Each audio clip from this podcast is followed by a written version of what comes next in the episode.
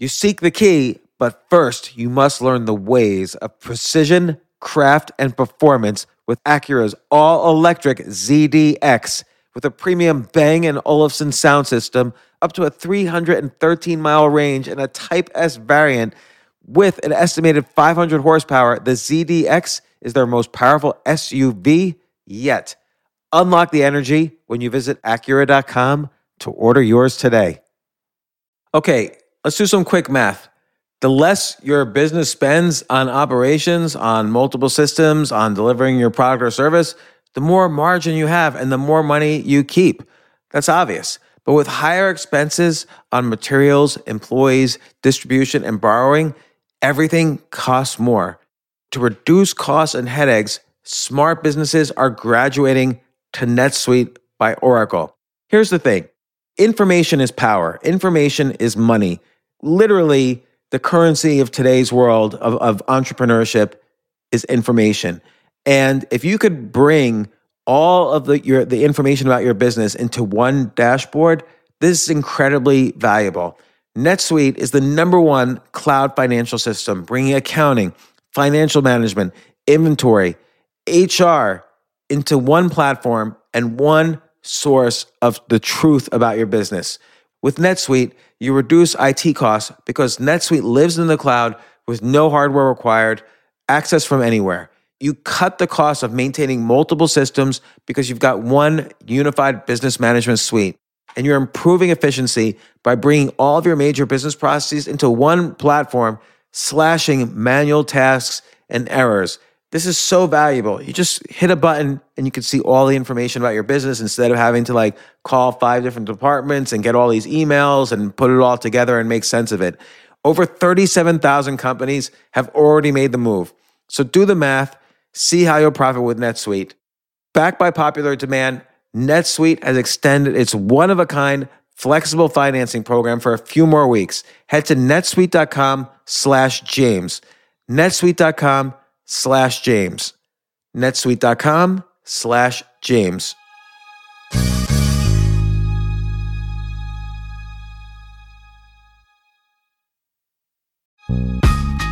This isn't your average business podcast, and he's not your average host. This is the James Altucher Show on the Choose Yourself Network. Today on the James Altucher Show. Let's say someone's in their cubicle and they're listening to this and they're thinking, I've got this just chronic disappointment that I should be doing something else. They've been doing this for 30 years and now they're in their winter and they're afraid they're going to be stuck and they want to get unstuck, but they don't know what to do.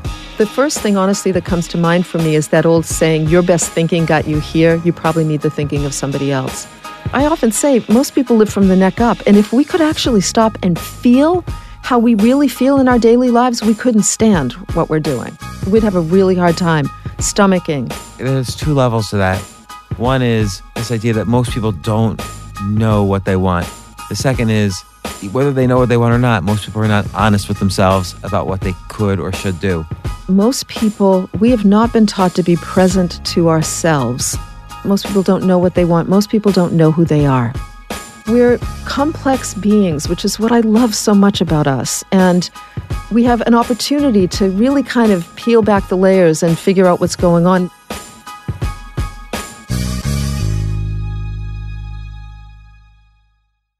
So, Cheryl, how's it going? Good.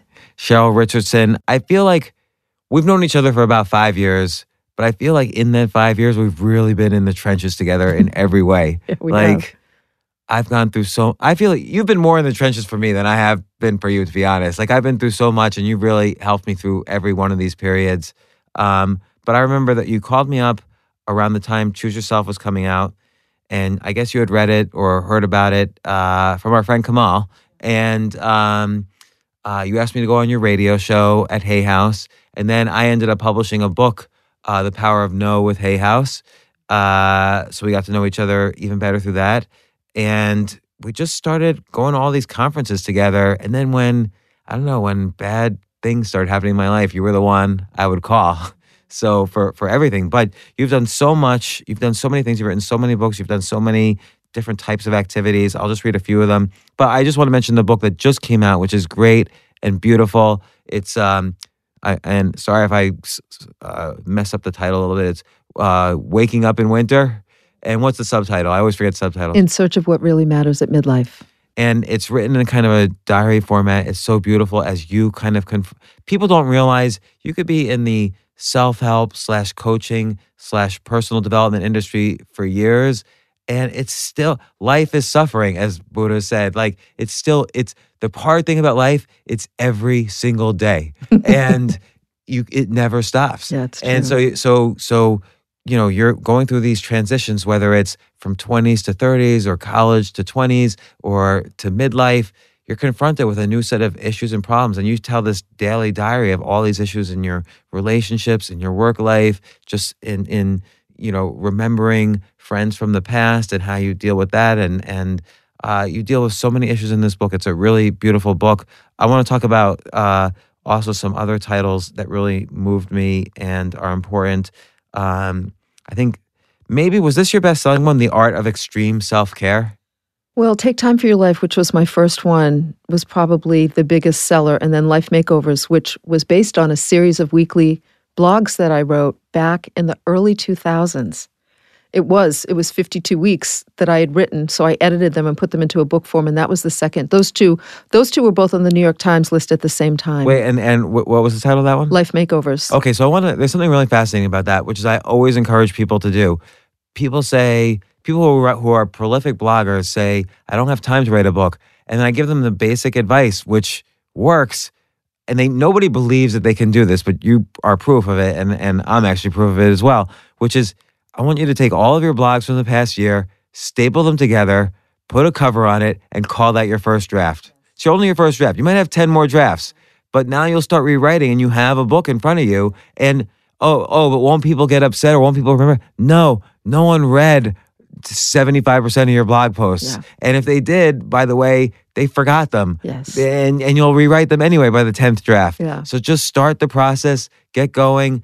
Even now, there, there's a website called Quora. I don't know if you ever use Oh, it. yeah. It's like No, a I Q&A but I website. it. But I, I encourage people, just answer questions on Quora, staple those together. I know five people have written Well, books because off that. nowadays you can you can produce an ebook so easily, right? So, and back then I had those same concerns.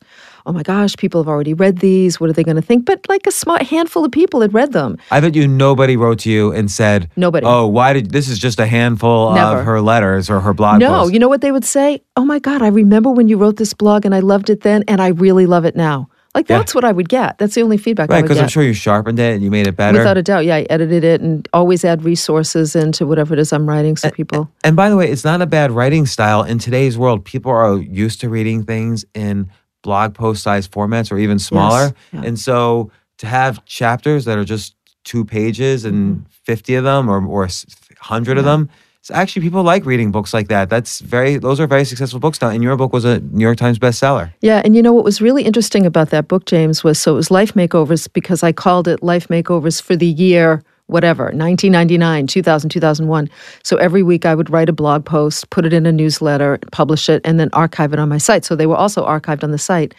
Back then i also knew as a coach that the only thing that really gets people to change their lives is the action they take right? It's not enough to just read a book. Um, you can be inspired by it and moved by it and but if you you want to be moved to action and so I knew that the way that most people will take action consistently is if they have accountability and support. So back then, when I look back and I think, I was like, I was such a newbie, but I mean, I've been blogging since like 1999. And back then, I did something called, um, I created life makeover groups. This is before I published this book. And I used autoresponders. Remember those? And I, I knew that if I could Well, I know them now. I didn't know actually that they were around then. yeah. So back then, the way I, I wanted people to be able to find people in their local communities to get together with to read the book and digest it one week at a time and take the action. Mirroring Louise Hay's uh, original book. I forgot what it was called from the 70s. The blue book, well, yeah, she originally was called the Little Blue Book, and then it went on to be Heal Your Life, which was sort of her story and the Yeah. guts of that, which was the affirmations related to different health issues, and people would meet and, to talk about that as well. And so I, I use these autoresponders where, you know, if your last, I mean, if you lived in a city somewhere in the US that began with A through E, you'd send an email to this autoresponder and it would kick back all of the life makeover groups in your city. And it grew to about 4000 groups worldwide. And Wow. then and then when php became available i then went from autoresponders to actually creating a database online where you could go in sign yourself up as a group and people could find you from all over the world and then they could get together face to face. So it was this very primitive community building format back then but it brought people together and i mean i had groups in zimbabwe You know, this brings up a, a lot of things. Like we're gonna go on a. I go on tangents. Okay, good. It's okay. no i do too so, it's great Um, you said something really important, which is that it's it's although reading is really valuable and provides you a lot of information and allows you in some ways to kind of download a piece of the author's life into you, still change happens from doing. Like you can't you can't just watch two people playing tennis and suddenly be a good tennis player. You have to get out there with a court and try, uh, on the court and try to hit the ball back over the net. Like you have to do, and and, and you know people I think forget that. They think, oh, if I say something interesting or if I write a lot, I'm gonna improve. You have to actually get out there and get out of your the only way to get out of your comfort zone is to do something out of your comfort Right, zone, not yeah. read something out of there's no way to read something out of your comfort zone. Yeah, well, that's that's why. I mean, your reading out of your comfort zone will expand your thinking, which is a good thing. But if you don't take, if you don't do something different in your life, you're just going to be, you know, have expanded thinking without much changing, right? That's why the profession of coaching really took off in the in the mid '90s when I first began. You know, everybody thought I was crazy. Uh, They thought I was crazy to be calling myself a coach because there was no such thing, and and um, I was working with people over the phone, and people thought that was nuts. I mean, my friends were all talking about me behind my back. My colleagues would say, you know, she actually thinks she's going to grow a business coaching people over the phone. And meanwhile, I was able to work with anybody anywhere, right? And the whole emphasis of the coaching was about taking action consistently. It wasn't about listening to your stories over and over again or psychoanalyzing your problems and where you were stuck. That was for therapy. They were, distinctly different, and I was a huge advocate of good therapy. But it was all about how do I get you to take action? How do I support you in taking action consistently? Okay, so let, let's actually look at that distinction. So, um, I went to my therapist this morning, so I can easily say what what I do in therapy, which is I tell stories of the past and how can I overcome trauma. You know, we all have some kind of trauma or baggage from our past. So, how do you kind of analyze what they are and be aware of them? So, when you're facing a decision, you can realize, oh, this part of my decision making co- might be coming from a trauma, and this might be coming from a state of clear headedness. So, let's say that's a little bit of therapy. I'm not defining it all correctly, but um, now distinguish that from coaching. Well, so I always, when I get asked this question, I always like to sort of preface it by saying, first of all, I'm, I've always been I've been considered a leader in the field for a long time. You've coached me for a long time. Well, well, there you go. That's that's the only, uh, that's the only um, credibility piece I need, right? For sure. You're an easy. You're you're easy though. I just do what you say. Yeah, that's what I mean. No. Um, so the distinction I say, bet- first of all, a, a good coach needs to be experienced enough to know the difference between the two. And one of the things that really helps me to know the differences. I'm a huge advocate of good therapy. I hired my first therapist when I was 19. I'm 58. That was a long time ago and it was very unconventional then. I've done all kinds of therapy over the years because I'm passionate about what makes me tick, what makes human beings tick, and I'm really committed to my own healing and not repeating the past that doesn't work for me. So the way, generally speaking, what I would say is that therapy really is about looking at where you are now and where you get stuck or hung up and how um, beliefs and experiences and your history might be influencing that and going back and looking at what needs to be healed. And sometimes that means, a lot of times it means connecting with your feelings, doing somatic work, you know, body, mind body work. I mean, I've done a lot of different kinds of therapy where you're really looking at what are the beliefs that were installed in me when I was a young kid, because we now know that from in utero to about the age of five or six, we're just downloading everything in our environment. It's like we're a giant sponge. And then, you know, there are some scientists that say 95% of what we do as adults is based on that subconscious material that was downloaded between you know, in utero through the age of six. Like that to me is really scary when you think about it, right? So, And, I, and I've never even, by the way, had therapy that's like that. Usually it's what happened to you in the past two weeks. Might, could it be Yeah. connected to something else? But never really diving that deep uh, in therapy? Well, you know, when people get, I mean, we all, I've never met anybody, and I've met thousands of people. I've not met anybody who hasn't had some kind of woundedness in their childhood. I mean, look, 150 years ago, parents had children to like work the fields. I mean, you know, think about it. Like 200 years ago, there wasn't some kid in a field going, Mom, you know, it really hurts my self esteem that, you, you, know, I have to stay out here in the field all day and I can't go in and. Like, that just never happened. So, w- as generations proceed, we begin to experience, as we become more conscious, we begin to recognize the ways in which our past influences our present and our future and how we get stuck. And that's a lot of what therapy is. It's certainly diagnosing mental health issues and treating those as well. So it's really more emotionally based. Not that that doesn't play a role in coaching, um, but primarily therapy is really looking at how you feel and what needs to be healed and how your past influences the present. And, and I, I just want to add when you say coaching now, lately you've been coaching a lot of um, uh, CEOs and entrepreneurs because yeah. they're recognizing the usefulness of beyond therapy, the the doing and the taking action. Yeah. So so the coaching piece, as separate from therapy, is really about, you know, what do you want for your life, and what do you got to do to make that happen, and then how are we going to create an action plan. And how are you going to stay in action? And when you get stuck and you can't take an action you say you're going to take, how come? Let's look at what happened there and why you got stuck. Sometimes um, it might be that the reasons you got stuck turn out to be more therapeutic issues. This is why a coach needs to know the difference.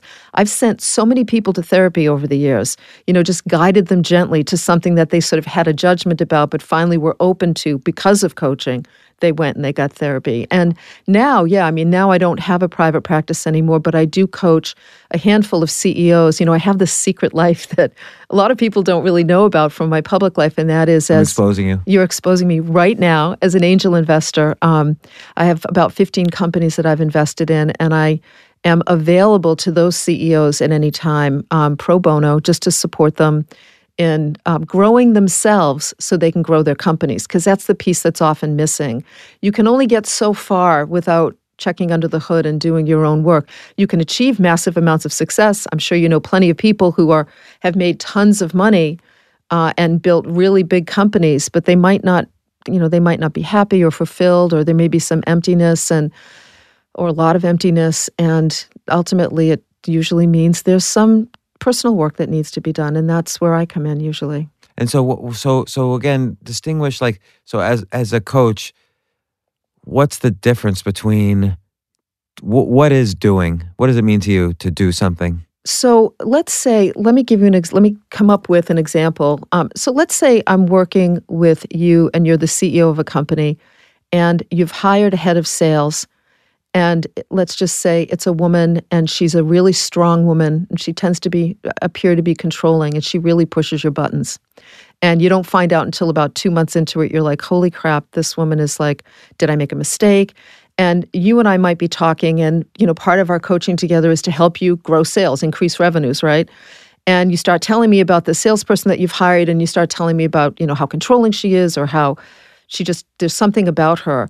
Well uh, and I've been in this situation before. As we explore that further, we might discover that, you know, people who push our buttons are usually triggering past relationships. And I'm, I'm thinking of one man in particular I worked with who was really having a hard time because he had to work in partnership with this woman. The board really wanted this woman in place. And he was having a hard time getting along with her. And as we really explored it, one of the things I had him do, interestingly enough, was go back and um, in a in bulleted form write a life story that looked at the history of his relationships any relationships personal business family and we saw this trail of controlling dominant aggressive women in his life going all the way back to mom and i realized he realized during our conversations that this really wasn't about the new salesperson, that the board might be onto something and that she may have been the right person, but this was about some personal work that needed to get handled. He originally came to me thinking that he was hiring me to help him or you know, engaging my services to help him communicate more effectively with this new VP of sales. What he discovered was there was some real, this woman was an invitation for him to clean up some past stuff in relationships. And my recommendation was that he get into therapy to do that work while we worked on the sales strategy for the company and him working with her in a more productive way, which became a lot easier once once you get to the source of where something is it opens you up to be able to deal with the people in the present or the situations in the present. Um, they're no longer tied to the past, or you're conscious of what's going on. Let me throw a couple situations at you. Like here, I'll take my favorite example. Let's say someone's in their cubicle and they're listening to this and they're thinking, I've got this just chronic, just disappointment that I should be doing something else. I love doing something else. I love to figure out what I love. Um, what could be some things they can do? To, they've been doing this for 30 years and now they're in their in their winter, but they but of course as we both know, there's many many more decades to come potentially and they just they're afraid they're going to be stuck and they want to get unstuck, but they don't know what to do because they've been doing this for 30 years. Well, if you tell me somebody's been doing something like that for 30 years, even 20 years, maybe even 10 years, the first thing, honestly, that comes to mind for me is that old saying, Your best thinking got you here. You probably need the thinking of somebody else. That's really simple, but I just, I use that a lot. And so what I would say to them is rather than try to even figure this out, because you've been trying to figure it out for a long time, I promise you, if you're in a cubicle for 30 years or 20 years and you're feeling stuck, you've been, you know, you've been rolling around with this thing right, for a long time. There's nothing you could think about and analyze that's going to suddenly change what you're doing. Maybe there is, but it could take a long, long time. Better for you to find somebody that can view you objectively and have a conversation with you. And this could be probably not a close family member, probably not even, you know, I would go outside of that. I would always be looking for somebody that I really respected and admired, that was older than I was, that had more life experience, and who seemed happy in their life. And, you know, even just inviting somebody to dinner and asking them point blank to just listen to you talk about what's going on in your life, where you feel stuck, um, what it is you hope to change. I feel like a lot of people like that, not not all, um, just some that I've spoken to. So let's all let's just take this example a little bit further.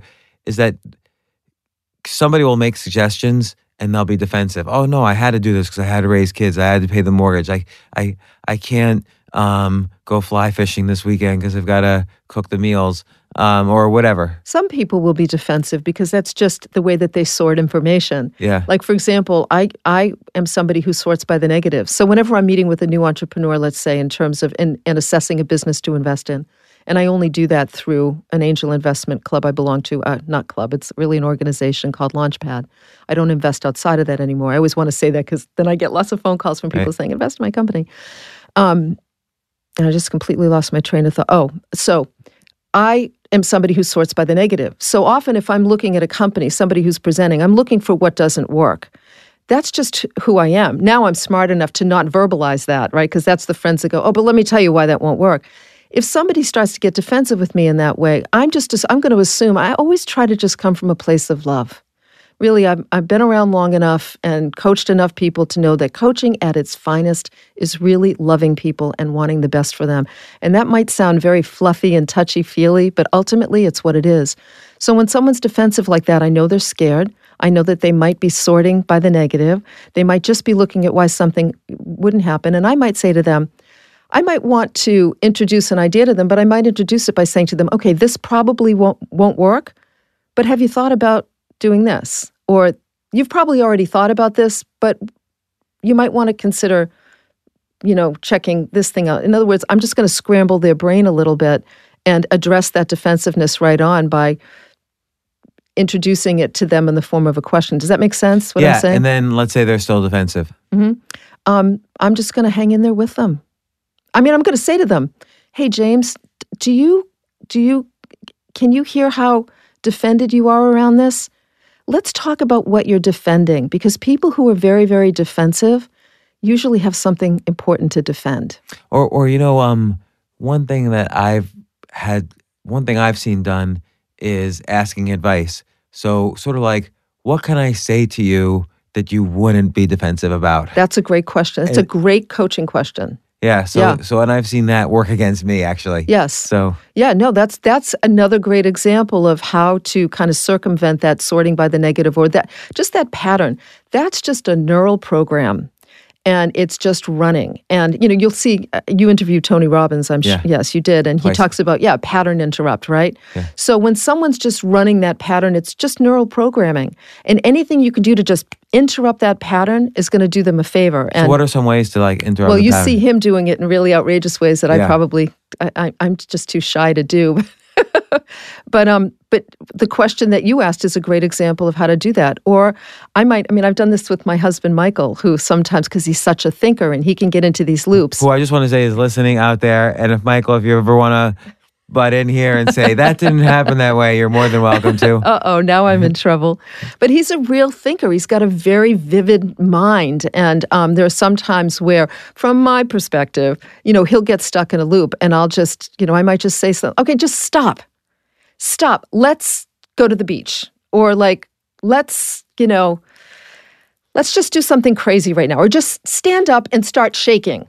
And he'll look at me like, you know, he's been with me long enough now. He's like, what are you talking about? Just get out of this. Let's break this loop. It's a neural network that's running and it's not going to get you anywhere. So we need to just stop it and do something different. One of the best things you can do is move your body differently. Literally get up and just do something different with your body We'll break a pattern. And so I might invite somebody to do that. Just get up.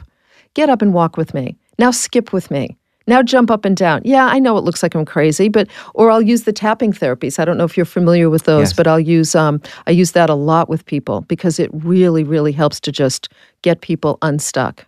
You know, and then there's kind of then um, the bigger layer of doing it, which you start to describe like making an action plan. I, I always find what really improves everything in my life. So so let's say I write every day. Maybe I'll get a little bit better every day, and maybe my, my audience will go go up and down a little bit every day. But then if I actually do like if something new and big happens in my life, that takes me to a whole new level all of a sudden. It's only Yeah. doing. It's never like writing a new blog post that will change my life. It's only like throwing out all my possessions and living in Airbnbs Yeah. or uh, starting a podcast or doing something big and life changing. So I Yeah. tried, I for myself, whether this is right or wrong, it makes me a little bit of a dilettante, but I try every year or two to do something big Well, and new. I have to say, it's one of the things that I really love about you and that I feel really inspired by is because, you know, I've been reading you for a long time too. You know, we every now and then we write to each other and um and I love I love how ballsy you are and I love how willing you are to just, you know, just do radical things. I mean, for me, writing this current book was one of those things. And, you know, I didn't say to you, you started this podcast by talking about how I've been there for you when you've been going. But what you probably don't remember is way back when I was considering, just considering publishing a real journal, you and I had dinner together in New York. And you probably don't even remember this. This is a long time ago. And I had talked to you about this idea that I had and how I was really scared and also excited. I do remember because we both were big fans of May Sarton. Okay, which yes. this book is roughly modeled after her style. Yes, yes. Not her, but her style. Yeah, And, I loved her writing. And I remembered when you talked about May Sarton, like I just felt like, and this is what I mean about loving people. I felt like that night, I remember where we were. We were sitting outside having dinner. It was like a cool fall night. And just, I just felt like you saw me. You mirrored to me the kind of the passion that I had about this, but I was too afraid to really own. And I walked away from that dinner definitely more courageous to take action. And there were so many times when I was editing, because this was a journal. So basically, when it came time to write a book, and this is what I mean about like the big thing you're talking about, I read all of my earlier books and I reached a really scary point in my career. I realized I feel like I've said everything I need, to say about work life balance, self care, you know, taking care of your physical health, your emotional health, your spiritual health, your environment, finding more time for your life, all of that. Like there was nothing more for me to say, which was really scary because I thought, shit, I've got this large. Can I swear on your podcast? Yeah, yeah, yeah. Okay, good. I have this is the Wild West. Okay, great, good, great.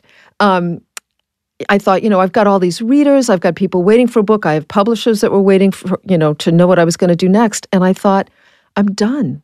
I just can't do this. I think this is where what you're referring to as an accountability person or people Yes. is important. Like you need a community of people to say, hey, I'm going to try something different, but I don't know where I am. I don't know how to do it. And yeah, and you were an important part of that. Michael, my husband, was a huge part. You know, Michael's like, enough already. Why don't you, he said to me, you love May Sarton.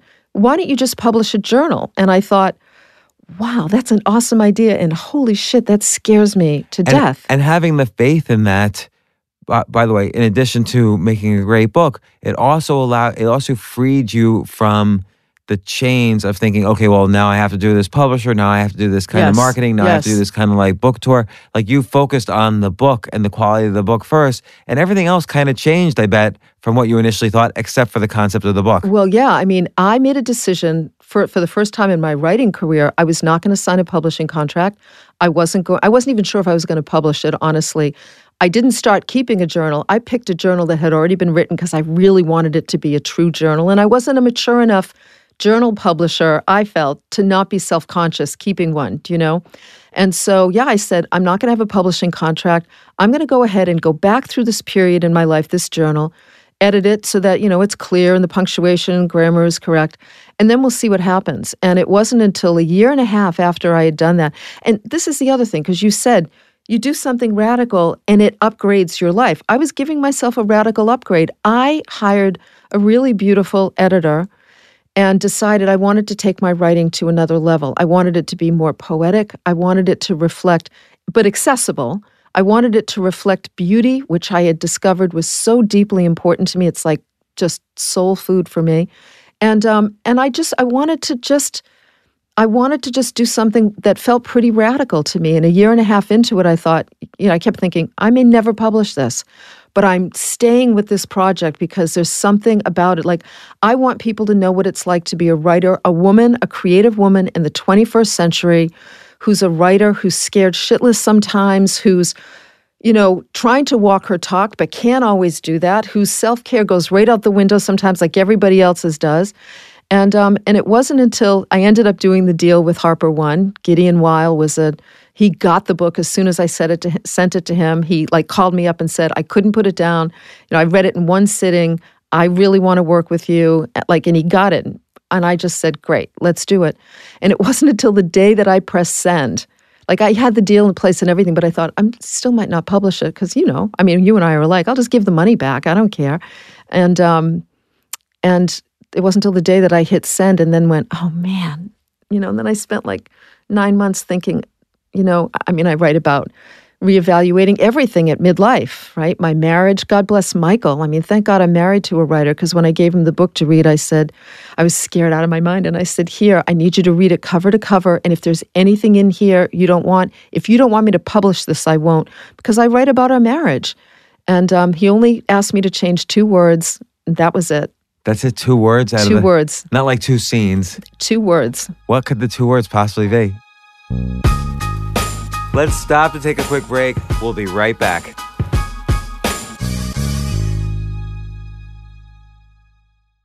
I have to say, Airbnb has changed my life. I just love staying in Airbnbs. Like in about a month, I'm going to Cocoa Beach, which is right next to Cape Canaveral. I'm going to watch some rocket launches. I'm going to, of course, be staying in a very nice Airbnb on the beach. And it's just such a great experience. Like the whole world is available to us now because of Airbnb.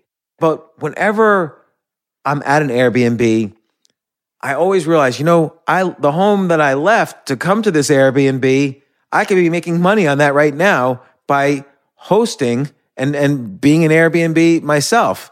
So, and I've known people, I had a friend who basically, you know, made a living from turning his home into an Airbnb. So if you have a home, but you're not always at home, you do have an Airbnb there. And it can, e- it can easily fit into your lifestyle, and it's a great way to earn some money. Your home might be worth more than you think. Find out how much at airbnb.com slash host.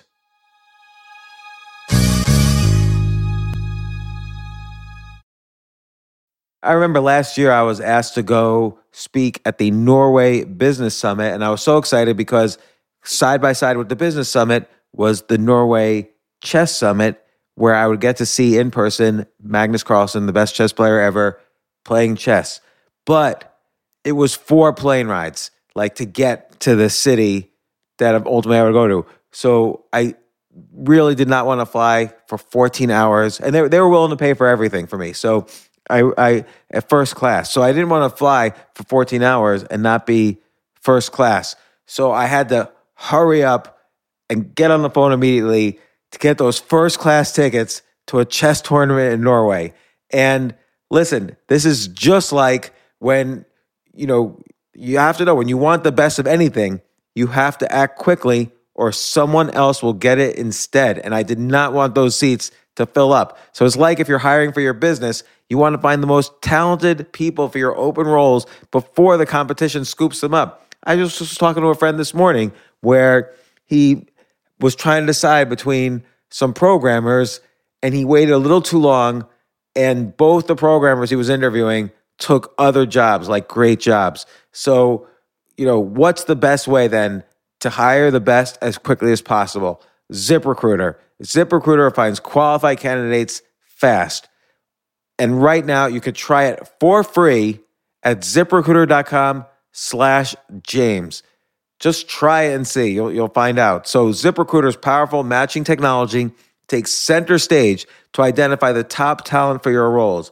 Immediately after you post your job, ZipRecruiter's smart technology starts showing you qualified people for it. And I know this because one time I signed up as an employee, potential employee on ZipRecruiter, and I got nonstop. Really, I was, even though obviously I wasn't looking for a job, I love what I do, but I just wanted to see what would happen because they were a, a, a sponsor of my podcast. And the most interesting jobs would pop up in my emails like, hey, you're qualified for this or that. And so it's interesting to see. So just just go there and try it. Try ziprecruiter.com slash James. Amp up your hiring performance. Now, this is more for if you're hiring, but amp up your hiring performance with ZipRecruiter and find the best fast. See why four out of five employers who post on ZipRecruiter get a quality candidate within the first day. Just go to this exclusive web address right now to try ZipRecruiter for free. ZipRecruiter.com slash James. Again, that's ziprecruiter.com slash James. ZipRecruiter, the smartest way to hire.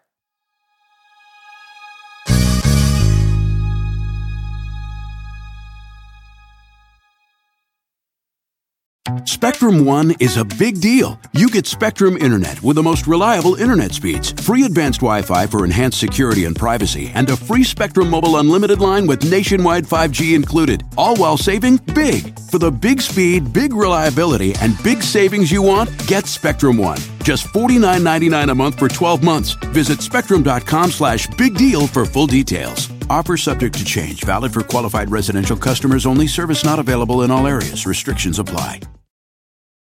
I just want to say thank you to everyone listening to this. Doing a podcast is the activity that I've enjoyed most in these past few years. I've interviewed so many fascinating people, I've researched so hard, and I've really wanted to bring the highest quality information about peak performance, really, to the listeners. So I hope you enjoy what I've been doing. I don't ask for a lot, but please take a moment to subscribe to the show on Apple Podcasts or Stitcher or wherever it is you get your podcasts. It will only take a second, but it will help other people discover the podcast. To see the show notes, just head on over to jamesaltucher.com slash podcast. While you are there, you can join my free insiders list to get notified when I post a new podcast. Once again, thanks so much for joining me on the journey of this podcast.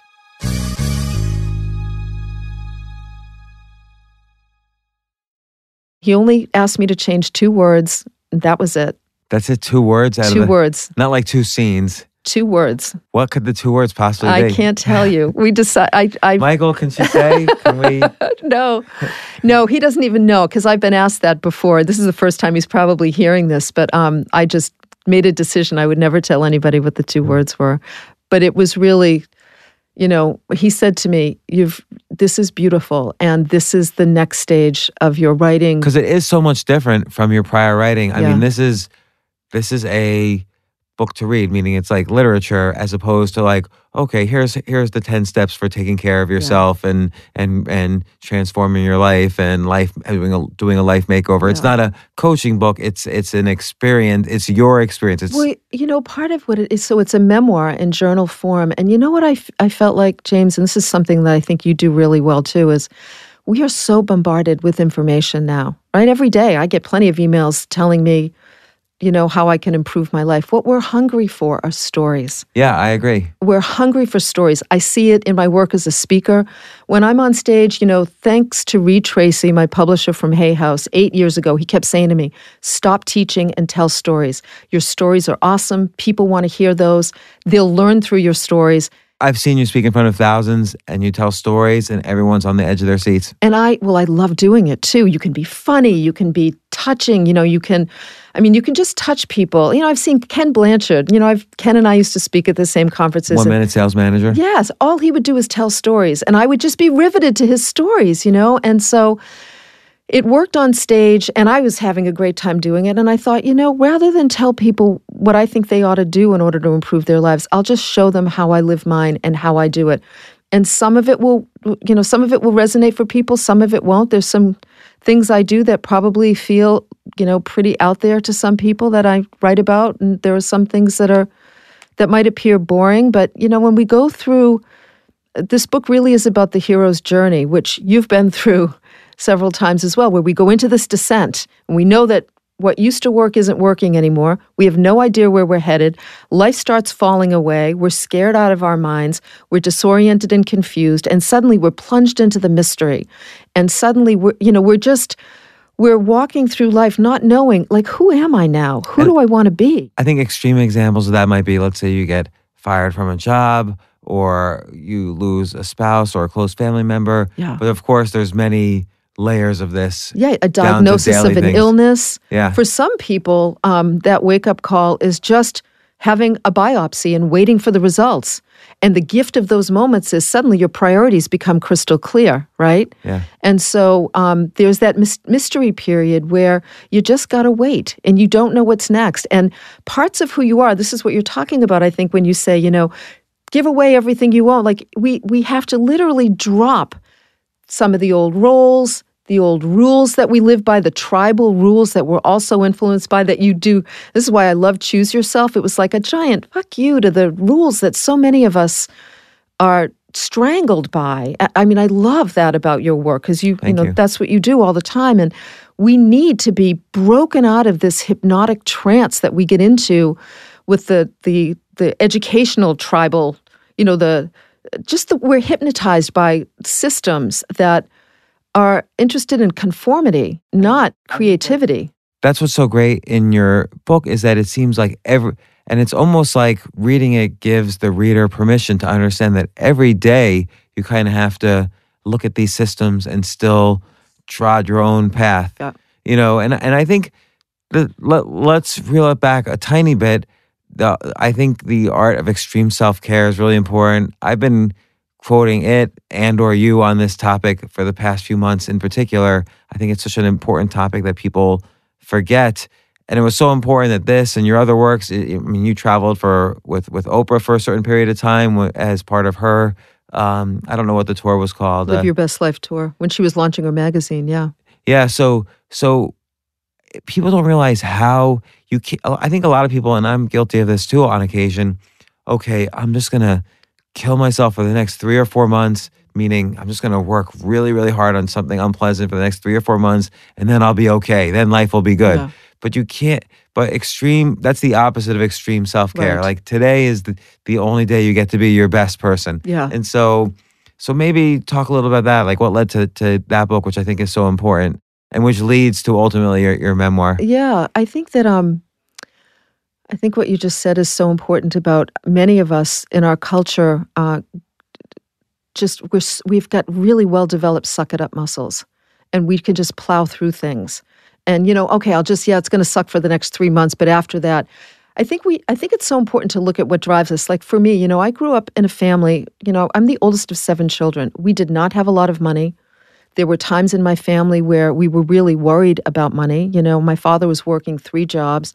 I grew up really scared, uh, desperately wanting security, wanting to feel safe. And I spent a lot of years working really, really hard in the hopes of I wanted to pay off any debt I had, I wanted to save money. Like to me, I was driven by this conscious and unconscious fear of being a bag lady. A lot of people say that to me, um, or or just never having enough security, and um, and that I think was one of the big catalysts for me, just constantly pushing. Can I ask you a question? Yeah. So, so that was as a girl, and obviously many years later, uh, you have so many successful things going on. Did you ever have this? And and I want you to continue that story, but this is just I'm interrupting. That's okay. Um, did you ever have this feeling when, as you started to accumulate security after working so hard and many years, did you ever have this feeling, uh, I don't, or even if it was subconscious, I don't deserve this, and so you would some anxiety would pop up, and you would start to self sabotage the opportunities that were coming your way? Um, I don't know about the self sabotage part. I'll think about that in a minute. But I would say that till this day, um, one of the things. Remember, my my commitment in this lifetime is to my own growth and evolution. I'm really clear about that. If I don't ever write another book or like come off of social media, never speak again, I'm committed to my own growth. Like I just know this is the lifetime I chose to do that. So, um, so I can tell you that up until this day, I still feel disoriented by the success that I've achieved in my life, coming from the family I came from. You know, um, my dad passed away a little over a year ago, and he was so proud of me and so supportive. Like one of my biggest, both he and my mother. I'm really blessed. They're like some of my biggest fans. And every time I would reach a point where I knew I had more money than my parents, or my house was bigger, or you know, I didn't have any debt, uh, you know, just these different milestones for me in relation to being driven by security, I would feel really uncomfortable. This, as a matter of fact, here's what really did. Uncomfortable in what way? Well, here's what really did it for me. Um, a couple of years ago, I was driving to an angel investor meeting with a colleague who had just turned 70, and he said to me, You know what? I've just made this decision. I'm not going to do anything for money anymore. I said, Really? He said, Yep. I decided early on in my life that when I turned 70, I would have saved enough money, invested enough that I know I was only going to do what I love and nothing for money. And that really stayed with me. And I and I thought, you know what? I'm going to make that decision too. I'm going to not do anything. I don't have to do anything for money. I've, I've, I'm a good, you know, I'm really good with money. I grew up as a tax consultant when I was young. My dad taught me about profit and loss when I was 16 years old. And so all of a sudden, I thought, I'm only going to do things that I feel moved to do. If I'm coaching, I'm coaching pro bono. I'll invest in these companies. Um, you know, if I want to speak and someone wants to pay me, great. If I want to speak and they can't afford it and I want to do it, I'll do it anyway. And it totally threw me because it made it it it showed me that this framework that I had, the scaffolding that I had used to kind of operate within in my life was suddenly gone, and I felt really uncomfortable in that. Um, I didn't know what was going to motivate me. It was a huge motivator for me to keep making money, keep saving money, keep investing well, trying to, you know, get enough. Uh, you know, it's interesting because I think, let's say there's a, a small contingent of people where they do absolutely what they love and they get paid a lot of money for it. Um, but I don't know. I think that's very small because even if you take like a professional athlete, they get a great salary from, let's say, the NBA, but where they really make money is sponsoring Budweiser or something. It's not their ideal. It's not like, like they woke up when they were five years old and said, I really want to be Budweiser spokesperson and make a lot of money that way. So I always think money, one way to look at money, and this is maybe a bad way to look at it, but one way to look at money is that it's comp, it's paying you to do to because it, it's paying you for your discomfort because you're going to hmm. feel you're going to feel discomfort. You're going to feel a certain level of discomfort. So the more discomfort you're going to feel, the more they should pay you. So it's, that's that's really the equation Yeah. in some ways. Yeah. Uh, particularly as you break out of you know and mm-hmm. you start to do things professionally and, and and so on. And so I always feel like the more I accept money for work that I do, the the more likely it is I'm going to be I'm going to be being paid for work that makes me uncomfortable. And so you have to be very careful because that's also a trap because you also should feel abundant and that the things that you love to do will make you money. So there's some kind of middle Well, ground in there. There's something there's something in what you're saying that makes me wonder if, you know, human beings are all driven by unmet needs.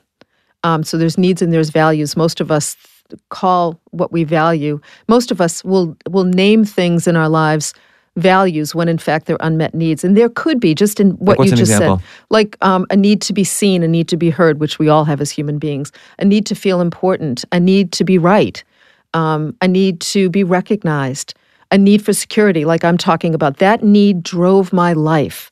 And when needs drive your life, you're not at choice about your life. The needs No, are driving your life. I agree. Right? That last need, which sounds like it drove you, Yeah. it probably drove me crazy for 15 straight Yeah, years. Like yeah. literally insane. Yeah. And what you just said as a coach, I listen to you and I think, you know, I would explore do you have a need to challenge yourself? Which I know you, and I think that's true. Um, I know I have a need to challenge myself, and I had to really become aware of that. So I wasn't constantly challenging myself.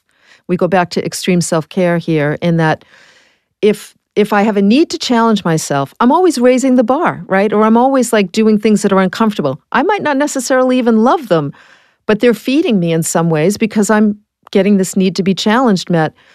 But if I'm not loving them or they're not feeding me on a soul level, then it's not good self care. And so I just think, you know, we're complex beings, which is what I love so much about us. And we have an opportunity to really kind of peel back the layers and figure out what's going on. And I would, you know, I would explore that more with you. Just like just like you know i was i became fascinated by and i think it's important to become fascinated by the things that seem to trip us up i became fascinated by the discomfort i felt at having the scaffolding of security fall away and suddenly i didn't have to say yes to anything for the money as a matter of fact if it was for the money i needed to say no. Like if that was the main motivation i needed to say no. And that really scared me. It was uncomfortable.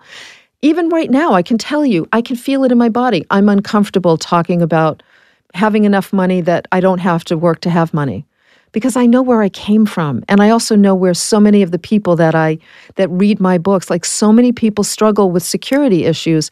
And I have a lot of empathy around that. But you know what? I'm not doing anybody any favors by by keeping myself with that crowd I'm somebody who used to struggle who used to judge people who had more than me sometimes I'll get that from people. We've talked about that before, where people will say to me, you know, oh, well, you know, you've got all this money and you're living, you know, you're on Oprah, you're fine. Um, how do you know what my troubles are? Because A, I've had them. B, I was just like you, judging people like me. And as long as I judged them, I remember the day I realized I had such judgment about people who had more than me. There was no way I was going to gain any more because I didn't want to be a victim to that judgment. I had to get really conscious about that. Right. I think that judging is the same thing as that kind of classic statement. Uh, if you argue for your limitations, then then they're yours. That's Which- right. Which I believe is that a Louise Hay statement, or it sounds like it's it would something, be, yeah, it sounds like something she would say for sure. or a. Wayne Dyer statement. Yeah. One of them. Yeah. Um, but I think for me, there came a point around like 2009 or 2010 where I had no opportunities in front of me. I was kind of going broke, so we moved to sort of a smaller place, and I didn't know where my next opportunity was going to come from. So I focused really on what, in retrospect, would be your art of extreme self care. That's right. And then suddenly, that combined with honesty, which I think is part of extreme self care, Mm-hmm. opportunities galore happened. Like everywhere I looked, there were opportunities. Yeah. Well, I loved your whole, you know, writing down the 10 ideas a day and making sure that you, you know, eat well and that you sleep. Like you kept it really simple. But at the end of the end, at the end of the day, that's really what it's about. Yeah, it's simple because that's all you could do today is Yeah. do simple things That's right. So That's it's right. not like I can write, um, you know, an encyclopedia today. I can Yeah. only write a couple hundred words today. Right. I could only eat a couple of good nutritious meals today. Right. And and call up my friends and my family. Yeah. And that's it. It's interesting to think about what what how I define extreme self-care now, like right now here in this moment. Um, I would and and like I said, I'm 58, so I feel like I'm in the autumn time of my life, and um, and I would Let- early autumn. early autumn. Okay, thank you. Yes, early Late autumn. summer, early autumn. Yeah, you know, I'm I'm not afraid of aging. I mean, my life is is you, we started this by talking about life is suffering, and it's true. I just I've learned how to handle it better and better. So, um, but yeah, it's probably early autumn because I mean, Louise Hay started her company when she was 60. I'm always re- reminded of that. Um, extreme self care to me today is the ability to sit with wanting something when I know it's not the right time to have it. Like, give me an example. Like if um, if you call and you say, "Listen, I'm going to be in town." Well, this isn't a good example because I would always say yes, but um, if somebody invites me to do something that I'd really like to do, but I've been out straight, you know, for the last few days or for the last couple of weeks, and I really want to do it, but I realize, no, you know what? It's better for my soul that I just stay home and stay home and chill. I, I agree with that. Steve, my podcast producer, is nodding his head right now. James saying no constantly to podcast guests. Yeah. y- yes. Right. Because I want to just stay home and, and re- rejuvenate. Well, and it's so important. I mean, here's the thing at some point in your life, when you achieve a certain level of success and, and you get to a certain age, you realize that um, my job is to relinquish the gladiator role, the get shit done, make it happen woman, and become more of the chalice, which is the receptacle. I get quiet. I, I generate peace. I think of myself as this chalice waiting for what life wants to bring me. Instead of me chasing or me going towards it's a very different concept. It's sort of an advanced coaching concept. But, but let me ask this: Wouldn't that be? Is it? Can't we say fake it till you make it? Like, wouldn't that be better if you had started that in your twenties and you know still you know it's not like you're doing nothing. You're you're spreading this notion of calmness and peace and listening. Yes, and then without a doubt, without a doubt. you, even when you were telling the story just now, your arms were, were held out. So yeah. it's like it's not yeah. like that you're giving. It's also that you're able, it's room to receive. Well, yeah, you're creating the space for receptivity. It's a real feminine approach. You know, we live in a very hyper masculine culture. We, we we're I mean, look at this patriarchal system we're in right now, which is hurting both men and women. Okay, half my audience just keep keep tuned in. Just keep staying in. No, here. but but let me no, but but let, let me say this. You know, when I had a coaching practice, sixty five percent of my clients were men. I love men, and I've seen how damaged they've been by a patriarchal system that basically says, put your life on hold, put your soul on hold. You're the breadwinner. Just get out, make the money, support the family. And yeah, maybe if there's a little time left over, you'll get to kind of dabble in what your soul wants. That's, that's why we're in the situation we're in right now, because right. so, we, we need more of the feminine, which is not, I'm not talking men and women, I'm yeah. talking more practices of presence, more time to be, you know, sitting still, um, more collaboration with one another, more connection to our feelings instead of just our thinking mind, although both are important, just honoring the feelings that we have.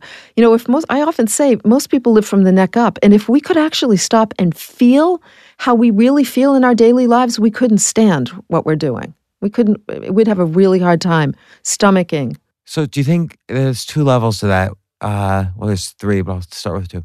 One is um, this idea that most people don't know what they want. The second is whether they know what they want or not, most people are not honest with themselves about what they could or should do. Um, those two things are really, it seems like, are really important. I would say most people, we have not been taught to be present to ourselves. So I'm, I almost wouldn't even say that most people don't know what they want. Most people don't know who they are. Because when you take the time to really get to know who you are, it's, you know, I've been journaling since I was 12 years old. It's been an awesome practice for getting to know who I am. I'm sure you learned so much about yourself from your own writing because your writing's like journaling, don't you think? Oh, yeah. Absolutely. I mean, I, I really think it's, and think about what you've learned about yourself over the years. But right? let's say someone's listening to this and they haven't been journaling. How can they dabble in, in figuring out what their soul wants? Just start. I mean, this is so crazy simple because I get asked this question a lot. Start with like one date night with yourself just start by carving out some time where you'll be by yourself. Now, it's going to be really uncomfortable for most people, especially if you're used to running on adrenaline or you're used to being busy. Most people will say to me, I was home, okay, I had a night by myself and I found myself like cleaning out the kitchen cupboards because I couldn't stand it. It's like, yeah, there's this zone of in between where you go from a really busy, crazy, chaotic life into a I'm uncomfortable with this. This doesn't feel right. I can't I you know, what is she talking about? Get to know myself. This is stupid to okay, but I'm just going to hang in there anyway. You know, Joe Dispenza. I don't know if you've um, yeah. His his work is really wonderful, and I love Joe, and he's somebody that you really ought to inter- you'd love to interview him. He's fa- fascinating, and you know he talks about he teaches meditation, and he does these awesome guided meditations. And he said something once that I so loved. He said, you know, when you're sitting there in stillness, even for ten minutes, and your mind starts telling you, oh, wait a minute, did I leave the stove on? Or I'm uncomfortable, I should move. Or, oh, I forgot to call so and so. You need to say to your mind, the soul, you, needs to say to your mind, we're not going anywhere. I'm running the show. We're going to sit here till the alarm goes off. I'm the boss here, not you. And the more we can cultivate this dominion over our crazy, busy minds, the more we begin to recognize that we're souls. And guess what? The soul is here to experience life. It's not here to accomplish, it's not here to acquire. Not that those things are bad. I've done both really, really well and, and a lot. And I think experiencing life leads it's like side effects Without a doubt. is that you'll ha- find opportunities. Without a doubt. Well, you're a great example of that. It's what you're talking about. I mean, look at the experiences you've had and that you've written about. And you've had some pretty profound experiences on the streets in New York, right? right. Like just on the streets in New York, laying on the streets in New York Literally. sometimes. Literally. So, um, we need to come home to ourselves. It's not the answer people want to hear. It's not sexy. It doesn't sound like fun in the beginning. It sounds too simplistic. But you will know what's next for you. You're, you will know what you're drawn to when you get quiet enough and present enough to connect with that that wiser part of you. We all have it. And and we are it. Well, I- I agree, and I think also, but I think also there's part of that is there's a spectrum. So there's the extreme, not a, not a, I don't want to use extreme spiritual side, but sort of meditation where you're kind of got the timer and you're contemplating, Mhm. you know, the stream of your thoughts. That's that's one end of it. Another end is what you alluded to earlier, which is learning to say no a little bit more so you can have that quiet time so that you can have that space so you can have that date night for yourself Right. what's let's say another Well, so, all right. up So let me give you, yeah, let me give you some levels up. Mm-hmm. Um, I was just thinking this as you were talking. So there's, here's a couple of things I would say. I spent one year. Somebody gave me this beautiful little journal. It's like three inches by four inches. I spent one year every night before I went to bed. I made a list of ten things that brought me pleasure that day. that's a good idea And so it could be sitting on the back deck.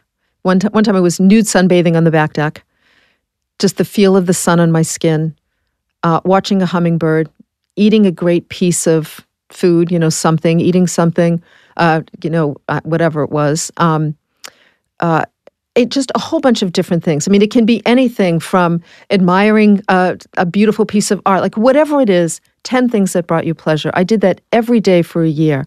I learned a lot about myself just doing that. I learned about how little pleasure I had in my life. I learned about how inexpensive pleasure is. It actually doesn't cost very much. I had now a library to turn to when I needed more pleasure in my life. I learned that my life was too devoid of pleasure and I needed more pleasure in my life. I learned that um, that one of the things that brought me pleasure being more of an extrovert was deep conversations with people I love, not cocktail level conversation, which bored the hell out of me. So that's one thing somebody could do i'm going to try that i'm yeah, and do it it teaches you a lot about yourself. It really does. It really connected me to the things that really matter that end up showing up and waking up in winter. Waking up in winter, that journal taught me to start valuing those simple little things.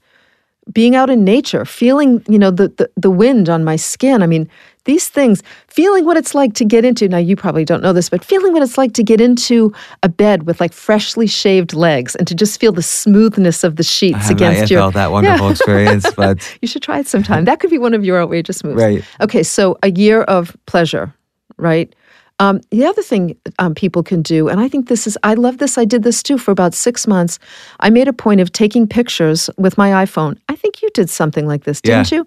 Um, every day, I would take at least one picture of beauty. And i would I- do it of people Okay. Yes, that's right. I remember that because I loved the ones that you took of people. I was taking pictures of beauty because I knew that beauty was something that I really valued. And um, at the end of about six months, I had this awesome album that I could go through.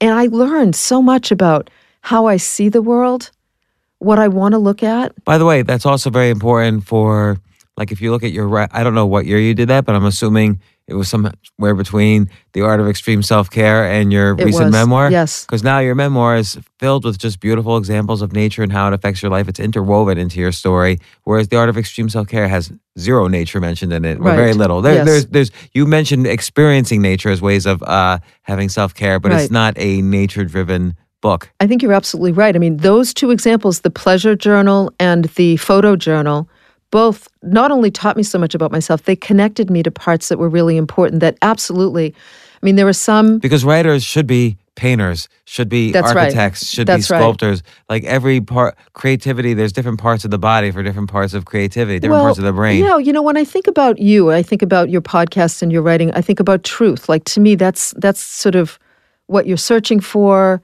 what you're expressing, what you're naming. You know, and uh, I, I mean, correct me if I'm wrong, but I think it's something you really value, right? Yeah, and let me ask you this, like, because this, I think about this a lot. Like, there's supposedly three component like in the field of positive psychology there's supposedly three components of happiness one is community so you're around you know a good relationship with your spouse you're around good friends mm-hmm. you know good family and you el- eliminate kind of the toxicity in your community um, the second is a sense of improvement so that you're uh, whatever it is that you are doing you always feel like oh i'm improving at this and people kind of biologically need that and then the third, which I never really wrapped my head around until recently, was freedom. And uh, and this is I never I don't read I haven't read the books of positive psychology. I was just reading this one article, and I was wondering what is freedom. Does it mean do they mean financial freedom? Does it mean scale back so that you could do whatever you want without necessarily the financial freedom? But then I realized something recently is that freedom actually 100% equals honesty. So let's say, um, I'll use an example. We're gonna we're, we're gonna keep using Michael as an example. Okay, good. So let's say Michael says something that makes you feel uncomfortable right then. Mm-hmm. I feel if you say, you know, I don't know why, but that just made me uncomfortable. Suddenly you are honest and you're free. Yes. Like if you don't say that, you're hiding. Now you're living a double life. Yes. There's the life that's facing Michael, kind of nodding your head, agreeing to what he just said. And then there's a life that's like, what did he just mean? Mm-hmm. I don't know if I like that. I'm feeling really funny all of a sudden. So now it's hard enough to live one life. Now you're living two lives. So I think real freedom is just always being honest in every situation. Well, that's where with you what know, you're feeling. Yeah, absolutely. I mean, so there's like seven things I want to say about that. But I, I, I, agree with you. I think, you know, we hear this phrase, it drives me crazy because it sounds cliche, but it's so important, and that is living an authentic life, right? Um, really, a life that reflects the essence of who I am, the essence of who you are. And it is a life that's committed to truth. And um, and ultimately that is it is freeing to be who you really are to say how you really feel to say what you really think there's no better place to learn how to do that than in partnership i mean my marriage has been mm. probably my greatest spiritual school ever because I remember Harville, Harville Hendrix said to me, this wonderful writer, he wrote, Getting the Love You Want, Keeping the Love You Find. He once said to me, Cheryl, um, it's guaranteed that you will marry or partner with the person who is least capable of meeting your most important needs. And that's when the real work begins. And he was so right. And um, you learn, I've learned how to be free by being in a relationship with somebody for a long time. Michael and I have been together almost 25 years. And um, we've come up against all the time how do we be honest with one another? How do we make the space for the other person to be honest um, so that they can be mm. free from whatever's going on in them? How do we find a way to recognize that we're going to push each other's buttons and those buttons are going to relate to stuff that has nothing to do with us, but we're here to support each other and figuring out what that is and healing the past together. That's the gift of our partnership. And ultimately, I mean, I think you're right that um, we all want freedom. We want the freedom. I mean, to me, that's the ultimate art of extreme self care. The ultimate act of extreme self care is to feel at choice in your life. That's why I loved Choose Yourself, because it basically was saying, stop being owned by people. Nobody owns you except you think they do. Right. Or or you you build these mental constructs like, right. oh, if I publish a book, I have to do it this way, this way, and this way. Or if I want to have a lot of money, I have to go to this school and do this thing and this thing and this thing. Ugh, Instead of like getting back to the principles of what you call self care, mm-hmm. I call in that book the daily practice right. of, you know, just getting back to these basics and everything else will figure itself out when you're back to the basics. You don't have to follow the rules. There's back doors, there's other rules. Unless it's like a physical law in the universe, you know, like, I don't know, E equals MC squared or gravity does this or whatever. Mm-hmm. Every other rule is just yeah. man made and somewhat bendable. It's so true. I mean, again, your daily practices, the simplicity of them. Uh, I, I think, unfortunately, we live in a world where people think things need to be complex and complicated. But you're right. You know, we are all energy. Energy, life forces moving through us all the time. The cleaner the vessel is, the clearer, let's say clearer, yeah. the vessel is, the more we can co create with this energy. And the more what's in our highest and best interest moves towards us instead of us having to move. We just got to get the shit out of the way, and what's great just will unfold before us. I've seen it happen. Like, I know that works. Yeah, no, I agree. And I think it almost sounds new agey when you say energy, but it isn't because think about it this way. Let's say someone invites you uh, to a party you really don't want to go to, but it's your friend. Blah, you don't want to go. So you say, no, I can't go. Uh, now you have more energy for the next day, for that evening, and so on. So there's all these things we say yes to that slowly, bit by bit, carve away at our energy. And it's really important not to reclaim it all in one day. I think that's impossible, but to kind of move in that direction of you, you can't be honest about everything. You kind of have to just move Right. in the direction. That's and, right. And and because every day there's new challenges, there's new things to learn, and and and you're you're in new situations. If every day was the same, it'd be boring. So it's like hard to figure out. Oh, here's a new way to be honest uh, with myself. Yeah, and as we get older, um, hopefully we become more discriminate, discriminating with how we use our energy. Who gets our energy? Who doesn't get our energy? Right. Um, I know that this is just me. That as I've gotten older, I'm I'm much more interested in dinner with four people, so we can have like deep, intimate conversations than a dinner of ten or twelve. To me, that takes energy from me. I'm sensitive. I'm empathic. Um, I'm somebody who I like to live vertically. I'm not interested in skimming the surface, especially the older I get. It's like I would rather be home by myself, writing or reading or hanging out with Michael, who's one of the deepest people I know, uh, than skimming the surface someplace. What does it mean like to live vertically? Just meaning deep. Like you know, I'm I'm I'm interested in in um, the bigger questions, the deeper questions. You know, um, I'm interested in you know what makes me tick what makes people tick i want to have conversations about you know what do you think happens when we die james or you know what did you wake up worrying about today and how can i support you with that? Or um, you know what are some of the the thoughts that you think that you think people would think you're nuts if you you know one of the things michael and i were talking about just we've been talking about this for a year and i finally said we are going to do this.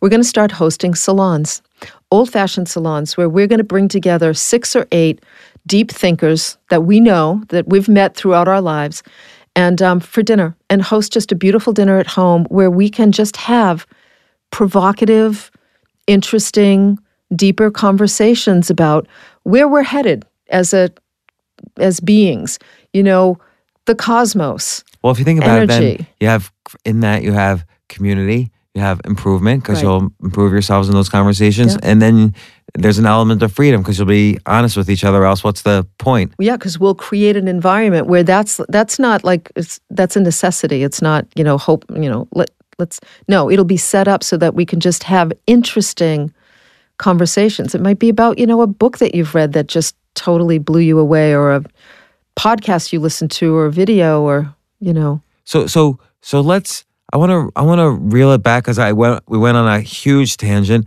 hmm. which is you were scared about security, right. and you were maybe at the peak of that.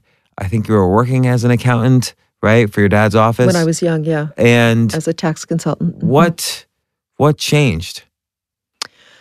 Um, I think in my late 20s, I was on the path of, you know, having a lot of debt and not being happy. And I just decided I'm not going to live that way. And what changed for me is I started to read some of the old spiritual writers like Emmett Fox and um, Norman Vincent Peale early on, Napoleon Hill, a lot of those writers. But um, Emmett Fox was somebody that I really, really loved. I loved his books. Um, uh, Robert Collier, not a lot of people have heard of him. He wrote a book called Secret of the Ages. So I started to kind of amass this library of old thinkers that would write about things like your thoughts influence your reality and um, it's important for you to really direct your energy in the right place and uh, to them it was just a way of life it was so well accepted back then it wasn't considered new age or woo woo or anything like that it's just this, this is how these people lived visualizing what you want which a lot of our great athletes do and i started to practice some of those things and i also decided i was not going to be a slave to my history i wasn't going to grow up worrying about money. Um, I wanted choices. I'm a kind of a rebel at heart, so I did not want. I mean, you know, by 28, I was fired from a job, and I thought I'm never going through that again. It was horrible. I thought I'm not. I am not cut out to work for people. It's just not who I am, and um, and I started. I remember I got a second job so I could just pay off. I had fifteen thousand dollars in debt. I was 28, and I thought I'm putting all of my money towards paying off that debt because I will not be a slave to it. And I got at the end of a year, I had paid off 10,000 of the do- 10,000. I had 5,000 left. And a dear friend died and left me $5,000 in her will. And I really saw that as the universe sort of saying, I got you, kid. You're serious? We're serious. And then it just took off from there. I started you know, I I um, left the family business, which was hard, and then I enroll. I met this gentleman, Thomas Leonard, who was the guy who really launched the profession of coaching in the United States back in the early '90s. I enrolled in a master coach program. It was a three-year program. You don't even see those nowadays, but um, and I started really studying. I, I combined all that I had learned up to that point in my life with what he had learned. He was older than I was, and um, just started coaching people and doing my own work. I mean, I was always led first by my own work and just when were you able to kind of make the transition to a full-time coach like that was your, the main source of your income yeah um, i would say by the time i was in my early 30s it took me two years because i sort of track what happens it took me two years to build a full referral generated practice um, so I, I coach people for free at first. I said, I'm in training. I'm passionate about this. I have no idea if it's going to work. But you know what? If you take it seriously, if you show up, if you do the work, and if it works for you, tell other people about it. I'll coach you for free for three months. And I had several people sign on, and that's how I began. Took me two years after that. I was, Thomas used to say to me, he was my coach. He used to say, Cheryl, you just coach your clients really, really well, and success will take care of itself. He was absolutely right. The other thing he taught, he taught me back then that there's a good point there. Also, the power of free. So yes. this way you could focus on success absolutely rather than how do I keep the client paying me. Well, because with coaching it's different. You know, you can't buy a relationship, right? We have to like each other. There has to be chemistry. You have to really trust me, and I have to trust you. It's a it's an interdependent relationship. If we don't have that, and if I have an agenda, like I've, I, you know, I have energy around this. Like if you're coaching people and you can't afford to lose a client, you need to go get a job because, and then coach people on the side because I needed to be able to be fired by clients who didn't like the truth. Because hmm. people pay me to tell them right. the truth, period. In a, in a loving and gracious way whenever possible. Sometimes I got to deliver it directly, but I'm never brutal about it. I don't believe in that. Um, but people are paying me to tell them the truth, or they were paying me to tell them the truth. And um, I needed to be able to afford to do that. So by the end of two years, then I started thinking about writing about what I was doing. I wrote 200 pages of a book I called Secrets of Success.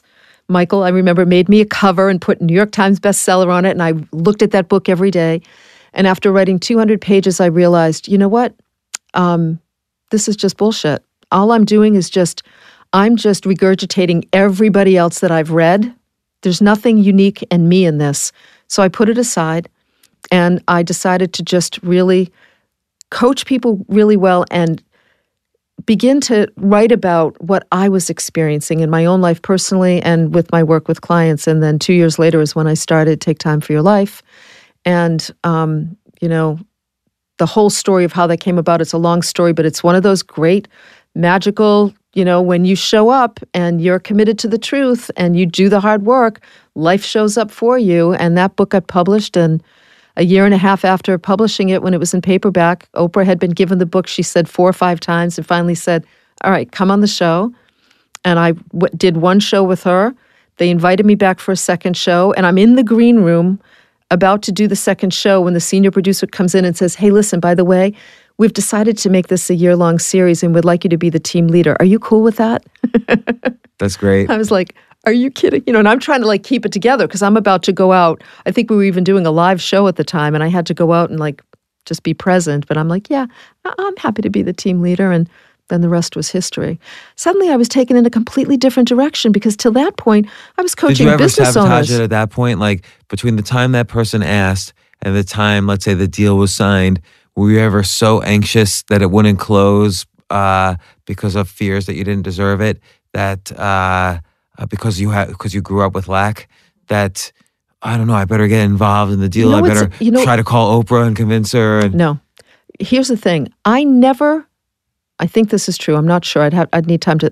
I don't think I ever wondered, worried about whether or not I deserved something because mm. I had worked really hard. I mean, I really did. I've been working hard all my life, and um, and I had I was always doing my own personal work. I was in therapy, like I was looking at this stuff before it had a chance to sabotage me.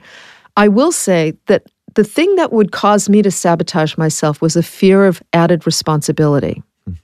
If I was going to, if something looked like it was going to push me over the limit, and I had said yes without really exploring that and taking it in, then I would start, you know, tripping things up. But you know, I was a really good firstborn hero child. I just showed up and plowed my way through. I'm happy to say that at this point in my life, my suck it up muscles have gone slack. I've lost a filter or two, and I just don't do that anymore. I just, you know, I catch myself when I get close to doing that again, and it's like, whoa, whoa, whoa, whoa, whoa. Pull yourself feel back it. without a doubt. You know, I, I don't. I think got- that's the importance of of the so what you call the so-called winter, but let's call uh, early autumn. Yeah. Uh, which is that you can't help but develop those muscles a little bit because you're just going to get tired. Well, that's true. I mean, that's the, one of the gifts of aging is you do. You just get tired. You don't have the same energy as you did. I used to think I could do everything. Yeah, well, and it's hard. it, to me, it's more mental energy. You know, two and a half years ago, I caught myself one day thinking, "Oh, I don't really have the physical energy," and I went, "No, no, no, no, that I'm not doing." And I got myself. I start, I became a CrossFit gal, and I've been doing CrossFit ever since. Oh, I didn't know that. Yeah, and uh, it was the best thing I ever did.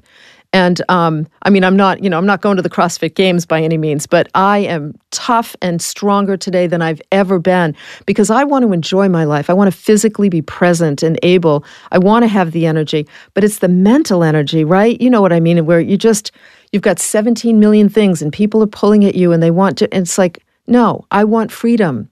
I want freedom. And so, you know, I've fortunately I have a good team of people who support me and I'm getting really good at being discriminating about what I'll say yes to. If it's not an absolute yes, I've paid my dues. I'm at a point where if it's not an absolute yes, it needs to be a no. And I'm getting better at doing that, but I'm you know, I'll probably never be great at it in this lifetime. I think I think again it's the direction that is most important. Mm-hmm. And I want to say it also all of this really comes across beautifully in the book. The book is not it's not a here's how you do this, but it's it's more of like if you do this, here's what it looks like at this. Yes. you know, it's life is life is good. It's you have to think every day, you have to make time every day, you have to make time for the things you love every day. I think it's too easy to kind of let the things you don't love overpower the things you love because they are overpowering the things you don't love. And sometimes the things you love might seem not important to anyone else, but they're important to you, and you still have to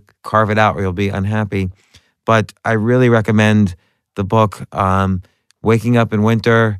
Again, tell me the subtitle. I always In search, it's okay. In search of what really matters at midlife. It's a, it's a beautiful book. I've read it several times.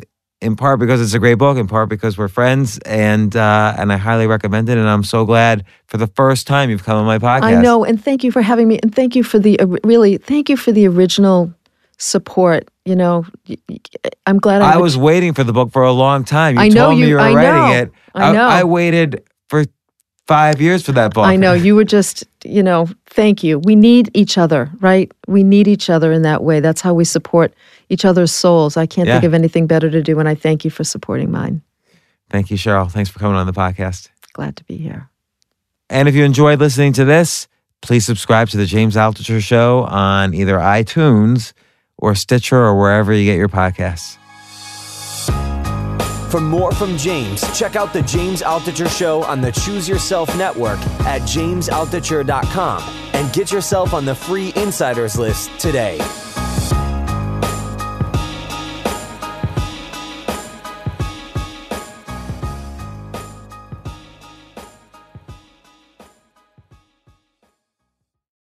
Life is a highway, and on it there will be many chicken sandwiches. But there's only one McCrispy. So go ahead and hit the turn signal if you know about this juicy gem of a detour.